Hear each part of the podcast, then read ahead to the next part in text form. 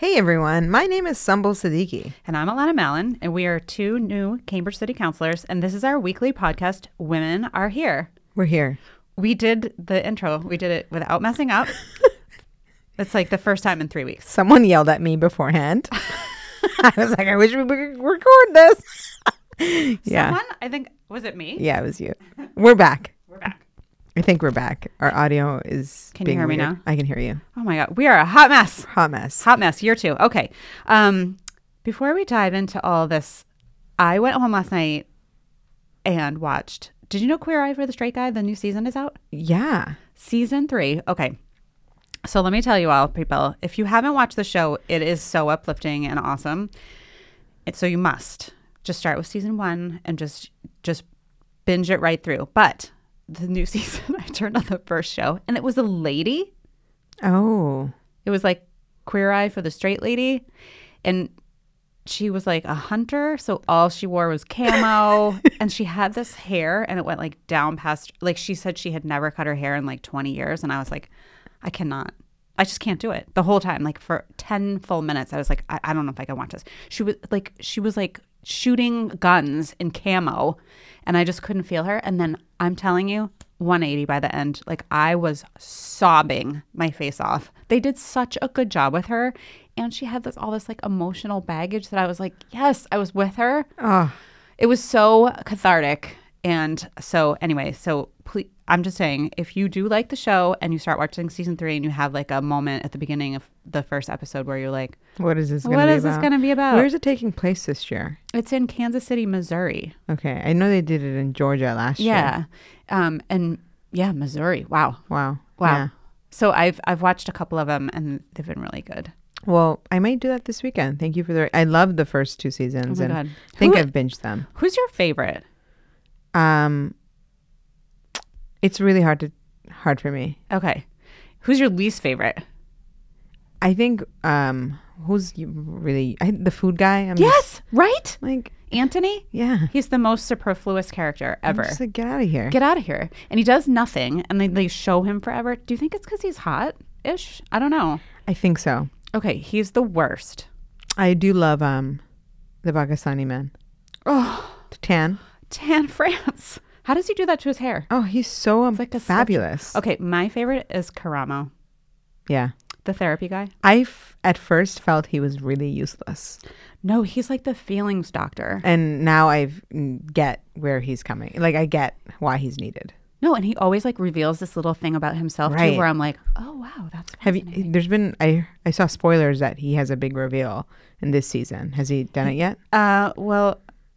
It was pretty big. Okay, so you you know what it was. It was in the second. See, it was in the second episode. Okay, yeah. okay, okay. So I, I you, we don't need to spoil it for people, but I no, spoiled it. But he's definitely my favorite, and also every time I see him, I need. I'm like, I gotta get my eyebrows done. How does he's so perfect? I know. I it makes the. I need the. I need them. Don't you think I need them? Oh my God, Queer Eye for the City Council. Totally. That would be amazing. How do we make that happen? I literally wear the same clothes every day. My mom is so angry with me. She's oh like, God. Can you look better? I'm going to write in. I'm going to do it. Can you write in I for am. us? Yes. Because, and then I could be like the friend. Yes. Yes. Yes, yes, yes. Okay. And like, I can get a makeover. This is happening, everyone. I really need it. I really need it. All right. All right. Okay. Now we can go on to... Um, yeah. So we we weren't here last week because... Oh, I was in D C. You were in D C. I was in D C at the National League of Cities um, conference with several councilors, the mayor, and uh, many members of our city staff. And it's we went last year together, and I I really missed you this year. I I think I sent you about one hundred seventy-five texts. So many texts. That was like, I hate you. Where are you? I didn't even know how to respond. I was like... I'm They were amazing. One of them was just a gif of just this woman crying. Tears, tears, yeah. Anyways, uh, it's a great opportunity to meet other municipal leaders from other cities and attend sessions on issues that are facing most communities uh, and then best practices on how to work with those on those issues like affordable housing, homelessness. Um, there was a great session on juvenile justice and homelessness this time that I thought was really interesting, race and equity issues, and the twenty twenty census and a bunch of other stuff. Um, we also, the Cambridge Youth Council, which is comprised of thirteen of our high school students, um, get to come with us, and they do their own youth conference within the um, within the, the larger National League of Cities. So I got to hang out with them, and we went to um, the National Portrait Gallery, and I saw the Obama portraits for the first time. Those are amazing. You didn't see them last year? I didn't go early enough last year. Okay. To go. Oh, yeah, you missed it. I was I there. missed it. I, yeah, I think you went with them last year. Yeah. And then we also went to the Holocaust Museum with them, which I like is really like heavy. Mm. And I felt like we had all these high school students with us. I don't know. I just was feeling like, wow, this is a really heavy thing to not be with your parents for. Yeah. Um, but uh, anyways, it was great to spend some time with them and with uh, our city leaders and colleagues. And um, so sorry we missed you, but we're back. We're back. We're back. And before we move on to local topics, I wanted to talk about uh, the terrorist attacks in Christchurch, New Zealand, mm. uh, on two mosques last Friday. So fifty people uh, have been killed, and uh, there's many who are recovering. We went to the Jummah, uh, which is the weekly Congre- congregational prayer uh, at the Islamic Center of Boston on Prospect Street uh, on Friday. And uh, I was able to say uh, a few words there. Uh, and then at the vigil last night, there were many interfaith leaders. Uh, the Peace Commission um, or coordinated uh, the the vigil. And we there was also a group evening prayer session. So it, it was a very moving Um, you know, vigil, and I spoke, and I wanted to read some of what I said. Uh, I said, in situations like these, we might try to understand or make sense of the tragedy. I urge you all not to spend a moment of your time trying to imagine the terrorists' thoughts or motives. As Jacinda Ardern, New Zealand's Prime Minister, has vowed, he will be nameless. Instead, let's think about our brothers, sisters, those beautiful souls, the mothers, the fathers, wives, husbands, children, who at the time of their death were remembering and praising Allah, our beloved Creator, during Jummah, the weekly congregational prayer. They are the ones who deserve remembrance, recognition, and consideration. This happened on the other side of the world, but the reality is that today hateful rhetoric and white supremacist ideology knows no borders, uh, and as we mourn another extremist attack, we must acknowledge that uh, this racist, uh, xenophobic, and Islamophobic language emboldens people to act, seeks to divide us, and weakens our connection to each other. Uh, we cannot let it. We can be outraged. We can condemn it in every way. But we also must demonstrate leadership and solidarity. So it was, uh, it was a powerful evening last night, and I also, I also prayed with... Um, many folks on, on City Hall. Uh, but it, it's been very hard to, to think about this, and, and you know, it, you, you kind of feel numb to it. Uh, and then I've been reading about the victims and their stories, and it, it's, it's feels, it, it could just, ha- it could happen anywhere. It could happen anywhere. And there was a young woman who spoke, who was a C R L S student last night, um, who was remembering a fourteen-year-old and a sixteen-year-old who who died in those attacks. And she herself was sixteen, and she had a fourteen-year-old brother. And that was the thing that really struck her, was that could have been me, that could have been my brother, that could yeah. have been my family. And I think that that's, that really resonated within the the group of us who were there last night is, um, yes, this happened in New Zealand. It's um, as far away as you can get, but it's still happening to Muslims. It's reverberating mm-hmm. through the Muslim community all over the world. And I know Friday morning when I woke up and saw the news, um, my, my the first thing I did was to text you to say, like, are we going to the mosque today at one o'clock? Because yeah.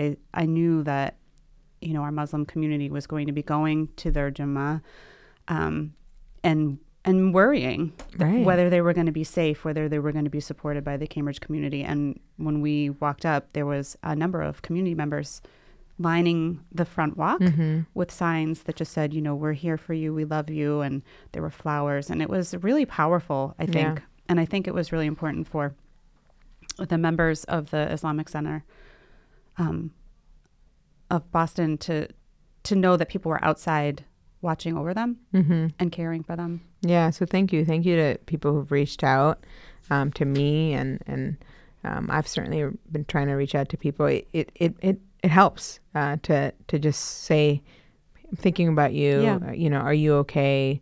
Um, last night there were so many people giving hugs, hugs to each other. You know, there's so much trauma in this community, yeah. and in communities who um, do f- face so much uh, racist, xenophobic, and uh, Islamophobic, anti-Semitic, everything. The the world we live in is very difficult, uh, and so we have to be there for each other. And just smile at people on the right, street. You right. know, like if. Just sometimes it's just a little thing when you're feeling like you're f- looking inward and feeling like you're not sure who's the enemy who is having these thoughts about you. It, it must be really hard to just walk around. Right. And right. so I think understanding that it that just being neighborly, saying hello, um, saying salam alaikum, mm-hmm. you know, just be human right now. Right, I think that's right. the most important thing. Um, One of the things I thought was incredibly powerful and moving, besides your speech, which I really loved, um, was there were um, two native New Zealanders there doing a, a dance um, called the haka, which is in remembrance of those who have passed. And it was, um, and I'm not sure if you saw the viral video or if our yeah. listeners have, um, of the, the students, of the two high school men- uh, students that I was just mentioning, their classmates did sort of an impromptu haka. And it, you know, it was very moving to see it in the video. It was incredible to see it in person. Um, last night, I posted a video on, on Twitter of it because it was, I, I just, I found it to be very moving. Um, and I was really glad that the city was able to pull together a, a vigil, although we were standing there last night and, you know, it's like, it's a different tragedy, but there, you know, there we were a few months later after Pittsburgh. Mm-hmm. You know, it's mm-hmm. all the same people up there, right? Like it's all the interfaith community. Right. And it just feels like, sometimes like, God, I just never want to do this again. Right, right. Um. Anyway, uh, so thanks to everybody who came out last night. I think it was really important for the Muslim community to know that they were so supported. Yeah. So Monday night, we uh, did have a council meeting. Uh, Councilor Toomey exercised his charter right uh, on all of the city Which manager. We should, we should talk about that because yeah. maybe people don't know what that means. Um, so when you, if you are a city councilor, you can exercise your charter right to put anything that's before the council on the agenda for next week and not talk, not discuss mm-hmm. it um, in the current meeting. Um, generally, yeah. generally, you see that happen when there needs to be more discussion about it, or there needs to be more coordination, or um, somebody just isn't prepared to talk about it that night. It's usually one item that gets um, not a whole agenda. No. So we're not sure what happened, uh, but what this means is that those items will move into next Monday's meeting. And so there wasn't that much to talk about in the way of policy orders. There's a few council uh, orders that were going on to support uh, national legislation and like uh, Medicare for yeah. all and Section eight vouchers. And in those situations, there was really no policy we're voting on. We're only voting to give r- these copies, these resolutions to our congressional delegation. Just so that they know that we're in support. support. And yeah. Uh, so it was a. It, we got out around seven thirty. I think. I, I think it was.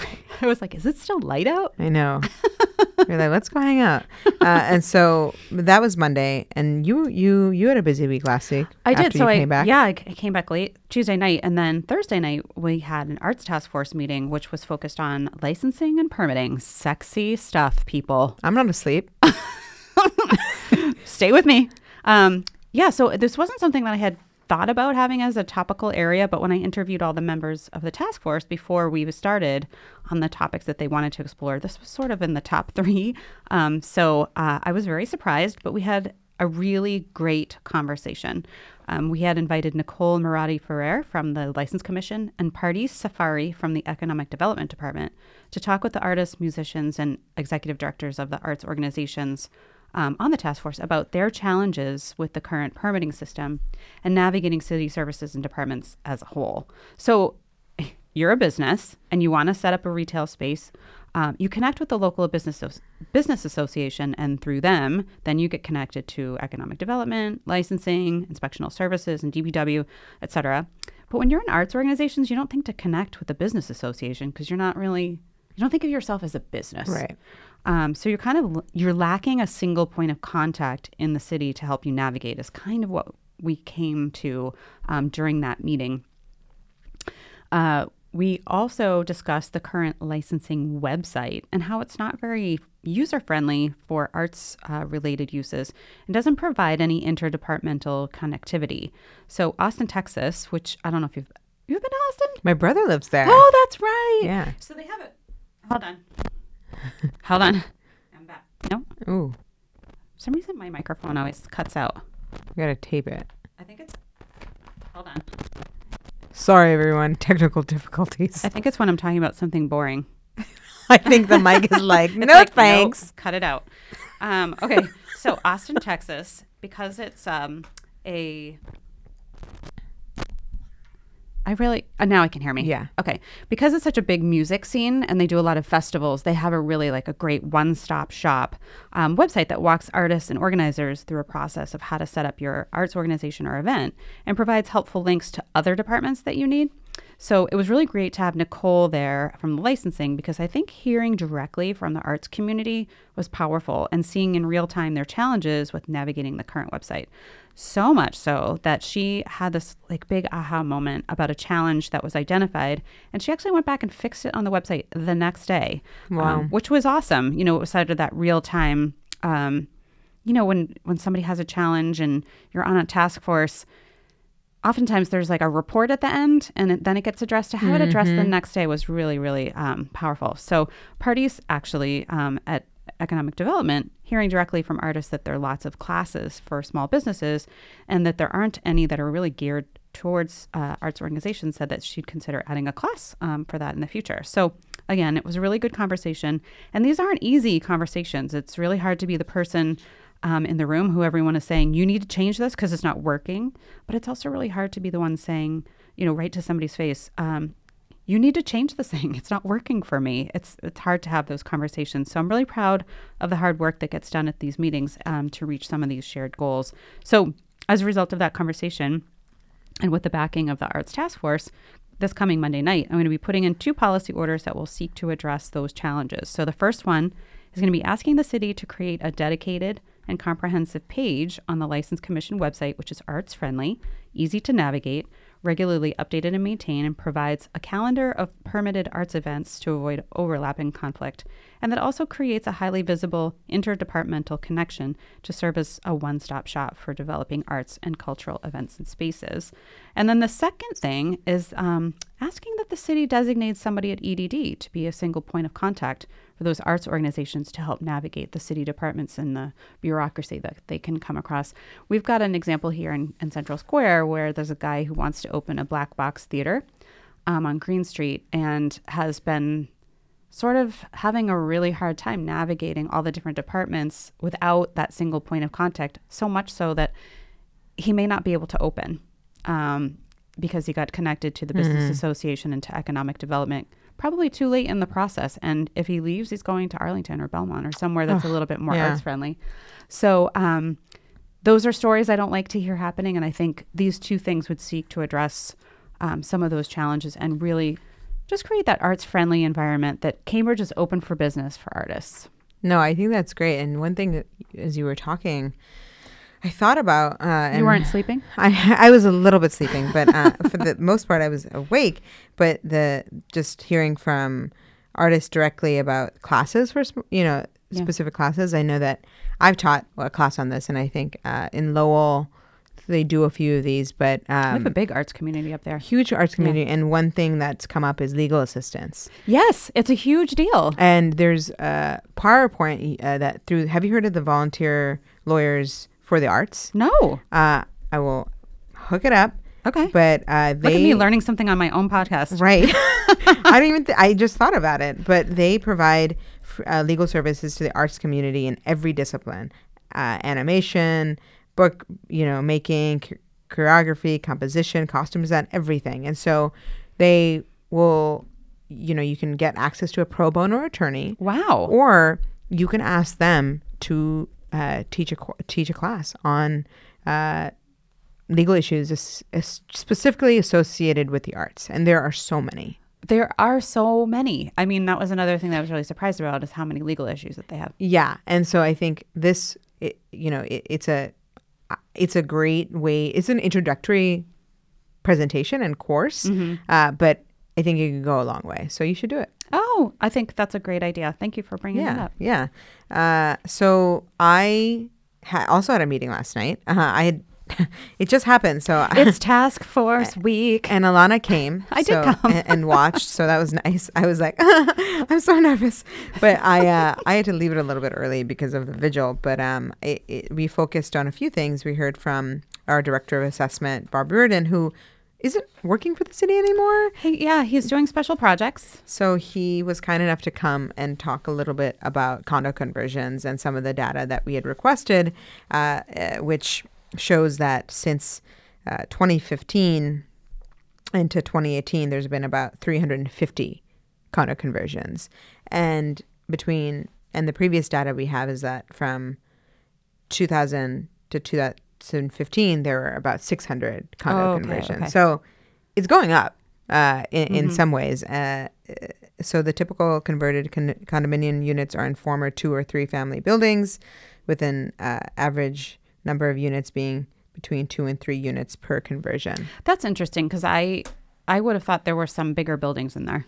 I yeah, I was I've been surprised. So I I've asked so for some like breakdown and uh-huh. some specific data uh, about which were the big ones because we've even on our time oh, sure, experienced yeah. oh you know Dana, Dana Street, Street yeah. right. So is that an outlier? Is that not? So I'm trying to get some more specifics on that. So condo conversion, it doesn't cover somebody buying a multi-unit building and then continuing to rent it out, right? It's no. just buying a multi-unit building and converting them to condos and then selling them as individuals. Yes. Got it. Yeah.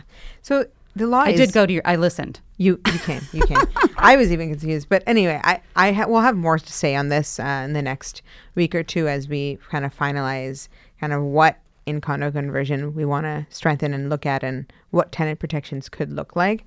Uh, we're also thinking a lot about tenant education, about increasing funding, identifying new non-municipal sources of funding for anti-displacement work outside mm-hmm. the city because mm-hmm. city is very limited uh, in how they can use taxpayer money. Because they can't just give it to a person. They can't give it to a person. And we've ha- been having this conversation a lot because I think in sort of this affordable housing overlay conversation, people were like, why don't you just give people money for rent?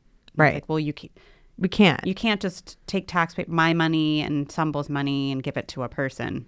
Um, yeah, there has to be sort of there's another avenue. There's a process. So we're we're doing we're talking about that, and we're thinking. We heard also last night from um, our C E O C, our anti-poverty mm-hmm. agency, and about tenant organizing capacity. And they are the only people who do any type of tenant organizing, and they have about a.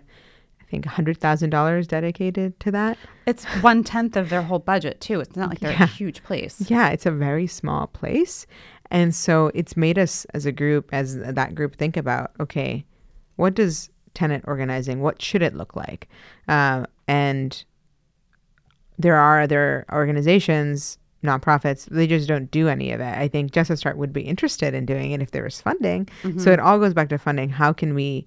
Um, think about tenant organizing and increase funding for that. But I think I feel like I heard someone say yesterday that rethinking the whole idea of how meetings would happen. Yeah. Or like it's it doesn't just have to be like a monthly meeting mm-hmm. that people go and, uh, you know, because people don't have a lot of time in the right. evenings. And like, is there another, because there's technology that exists that could connect people, is there a different way to do tenant organizing that would be less expensive um, and more um, engaging for and there used people. To be more funding for it oh. or in the past uh where I think C U C was talking about they had someone who would was go it to out of every the block building grant?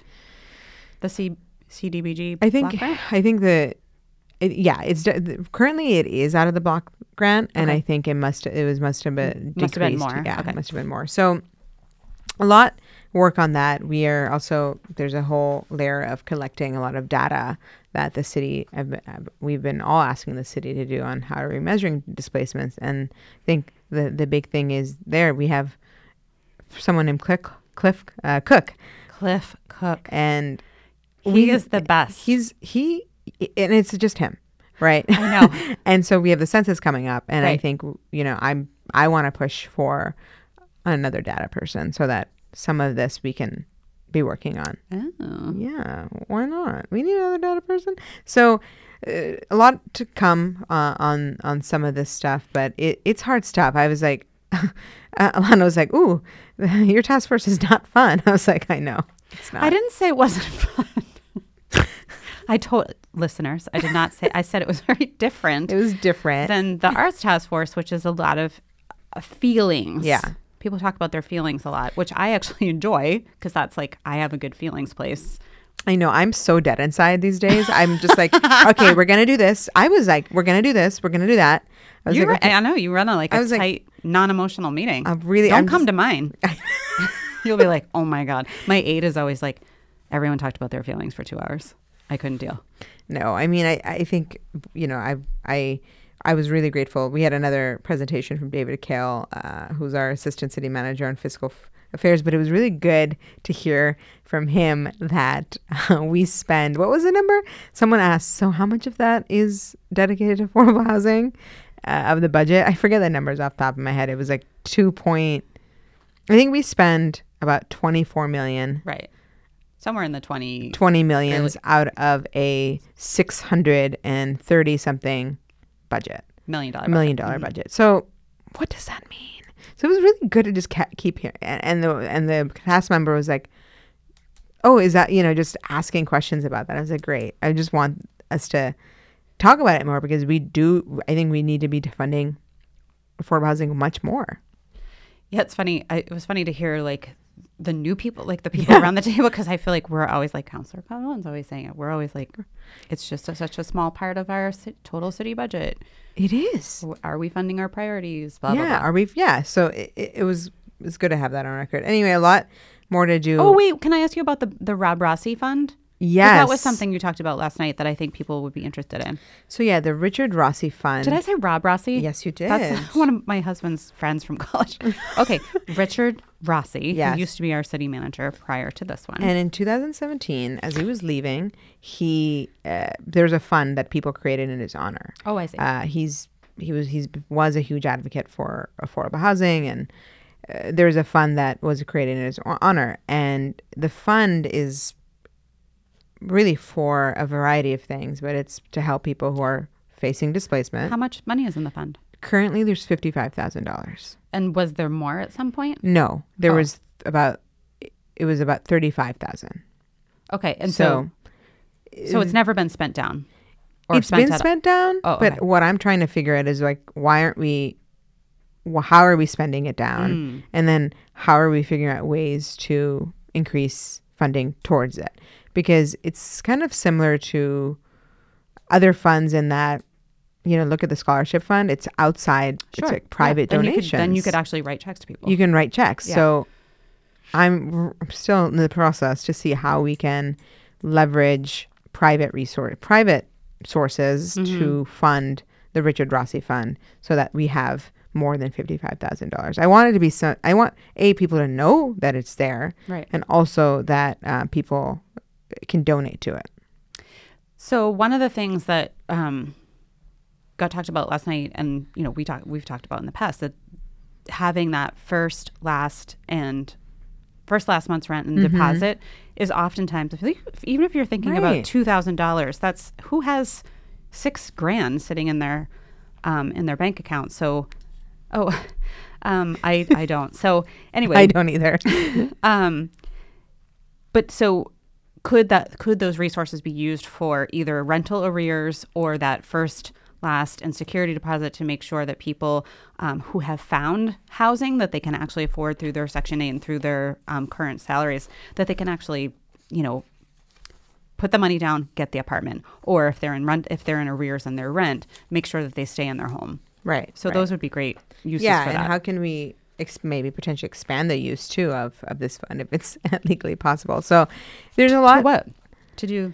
I mean, like there's a case that uh, the De Novo told me about. De Novo is our new legal service. They, they changed their name, but oh, okay. They have a client who uh, who their landlord did all this work on the property and they did it incorrectly, but now they're saying, okay, we're going to inv- evict you, and and you have to pay for some of the um, the, the work, the that, work that we did. It's it's uh, the facts. I'm not getting it all right, but sure, there's okay. like two grand right there that the De Novo folks are like, they they need this money to give to the landlord. We're trying to get a reasonable, some kind of reasonable accommodation and do something here. But can't we use, if they need two thousand dollars money and they don't have it, against this crazy person who's evicting them, mm-hmm.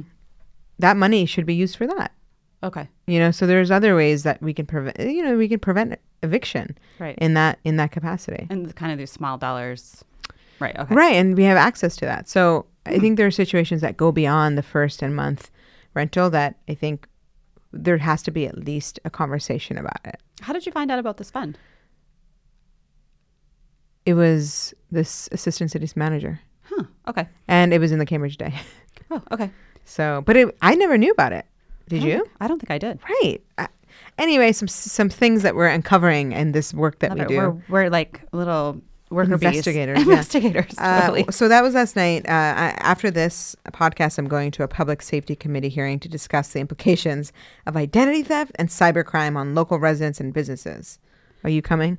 Um, I am not, because I'm not part of that committee. Oh, yeah. But you did come last week. I did, because I was interested and you, in the topic. Now you realize why you shouldn't come to was, them. It, it, was a ver- it was short. It, it was, was a very short, short meeting. meeting. Yeah. No comment on that. We just, sometimes we have these meetings that shouldn't happen. You, you you said no comment, and then you go, I know, sorry. Okay, well, and then also after that, tonight we have the Affordable Housing, or our housing committee is having mm-hmm. a meeting um, about the Affordable Housing Overlay, and this is an opportunity. It's from five to seven at the Sullivan Chamber at City Hall. It's just going to be public comment yes. on um, the Affordable Housing Overlay proposal. So come if you have comments. Definitely, or if you just want to come and listen to what other people's yeah. comments are. It's not... Oh, the only thing I'm like a little like, what, no one's going to kind of like address some of these questions when they're happening. Like I was wondering, like, would it be better to have a town hall type thing where people could ask their question and have it answered? I don't know. This just feels like it's I, just sort of a one way. I know. I know. I think Councillor Simmons wanted people to just feel that they could come and talk. Yeah. Uh, and I think I like that idea of perhaps we can maybe do a town hall eventually mm. and have like a round table of some sorts that's open to the public. Um, I was just thinking about all the house parties we did. Right. Like when we were campaigning.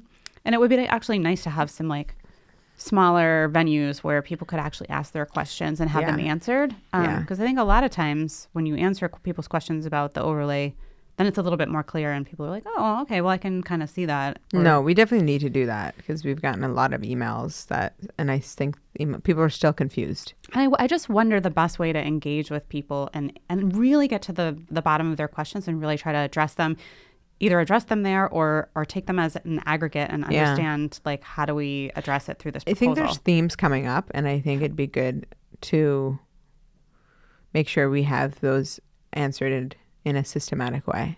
And getting to everyone. Right. Because right now, I just feel like there's so many disparate places so where much, people are so posting information, getting information. There's and just a lot, and it's really hard to keep track of. It is, and you know, I think if you're if you're on a neighborhood list and all you're seeing is neighborhood posts that may not have some of the information, or I don't know, this is just a really hard one in terms of the communication and making sure that people have. I mean, I'm. If you're not supportive of the overlay, I, I get it. But like, I just want to make sure that the reasons why you're not supportive is because... And you have the facts and the... Right, exactly. Yeah. You've had all the facts at your fingertips. And um, I, I don't know that we've actually done the best job we can. We like haven't. Making sure yeah. that everybody knows all, yeah. all the stuff. So anyway, so that's tonight. That's five to seven. And then next week, next Thursday night? The, yeah, the twenty-eighth. the twenty-eighth. There's another meeting um, where we... It will not just be uh, public comment, but um, there'll be something that this. I think the C D D will respond to some of these themes that are coming up, okay. and uh, I'm not sure. What well, that's else. Good. Okay. So, but it will be on the topic of the overlay. Good. Well, yeah. I hope that people feel like there's some opportunities to engage on this, and yeah. Um, some, and if you have questions, reach out to us for sure. Yeah, and we're, I think this week we're going to do something a little different in my newsletter, um, and try to kind of. You should do t- a survey. T- that well, that was the plan. Yeah, um, some kind of interactive thing and yeah, like do you know questions. What this is? Uh, or like, well, yeah, yeah, tell tell us your thoughts and feelings about right, this, or right. like, what's what's the number one concern you have? So and how can we best? I mean, people have been requesting individual meetings, and I know that's very difficult in the sense that like that's why I feel like house parties would be good, or like that model. That model. Yeah. We should, or we think should about you something. Know what we should do is like have an Ask Me Anything podcast. Yeah. Right? Oh my God, we totally should. We're, we're just sitting here like on our podcast, like, how can we reach people? I know. Oh my God, let's think about this. We're so it. smart. We're so cool. We should we should think about that. So as we're th- doing that thinking, I wanted to just tell you guys a little about some events that are coming up before we depart for this week. T- uh, t- tomorrow is our Digs Deep conversation. Uh, so please come. It's at the Cambridge Rindge and Latin Theater. No, it's not the theater. Gosh, it's at the cafeteria. five thirty to the six. The media cafeteria or the main Main cafeteria. cafeteria. Okay. Uh, it, there'll be food from five thirty to six, but it'll ra- start at six. And Doctor Darnisa will be leading the session, and it'll... Um, be about uh, discussing and processing identity, and we're going to have some race-based affinity groups, and so uh, join us if you can. And then also tomorrow night um, is something called Conversations on the Edge. It's the Growing Divides in Cambridge, a tale of two point oh cities, um, and that's being put on by the Cambridge Community Foundation. It's going to be a panel. It is from six to seven thirty at the Central Square Library on Pearl Street. Unfortunately, it conflicts with the Digs Deep, so everyone has to either clone themselves or make a choice. um, it's going to be moderated by Geeta Pradhan of the Community Foundation. And the pan- panelists for the event ac- include Chuck Collins, um, who's the Director of Program on Inequality and the Common Good at the Institution for Policy Studies, the um, Sarah Gallup, who is the co-director uh, at the M I T Office of Government and Community Relations and also an Arts Task Force member, um, and Damon Smith, who's the principal at the Cambridge Rindge and Latin School.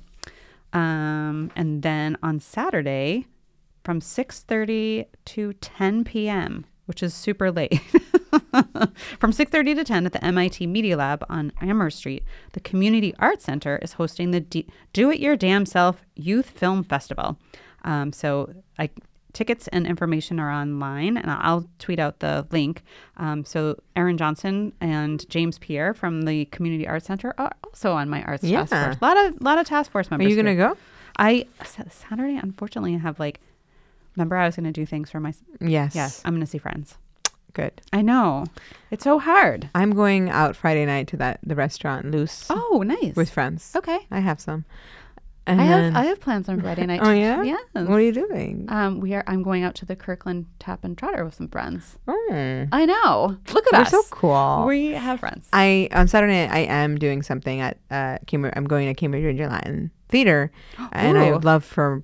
The, anyone on the podcast to join me. I, I made an announcement at City Hall. At, oh my God, the council that was meeting. I laughed out loud, and everyone. It was so embarrassing. You're like, like it was embarrassing. I don't want to talk about it. Well, I was just like, I'm, uh, you know, shout out to the Cambridge High School, Cambridge Rindge and Latin Theater Department for making it onto the state finals for theater, you know, for festival. And I, I was like, you know, I did festival all four years. Anyway, I was like, please join me if you want to come on at seven to their performance. They're performing at Rindge. Which sounds less embarrassing right now, but it was really funny because she was like, everyone come join me. Everyone come to my party.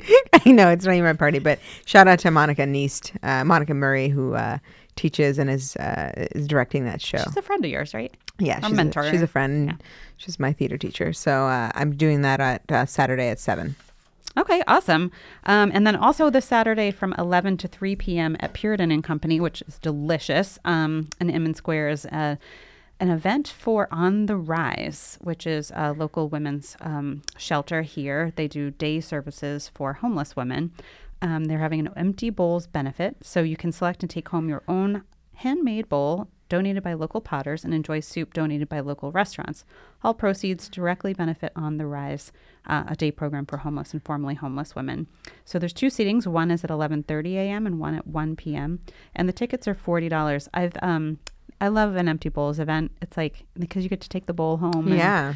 Um, this is such, such, such a good cause, On the Rise. Um, they do amazing work. So consider doing that this Saturday.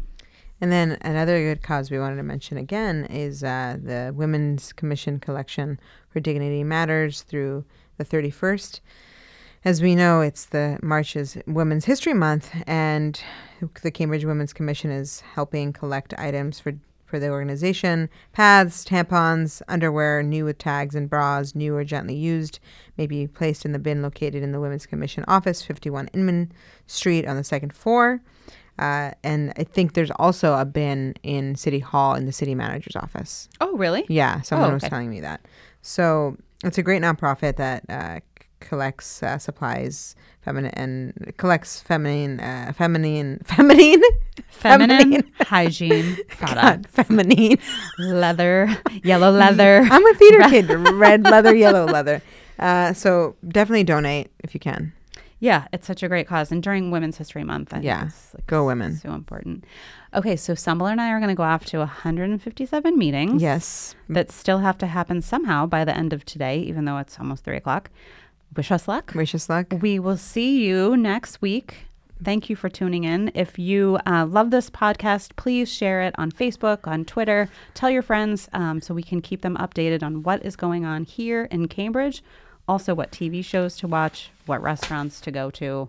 Yeah, all, all the things. All the things. So thank you all for joining us. We'll see you next week. Bye. Bye.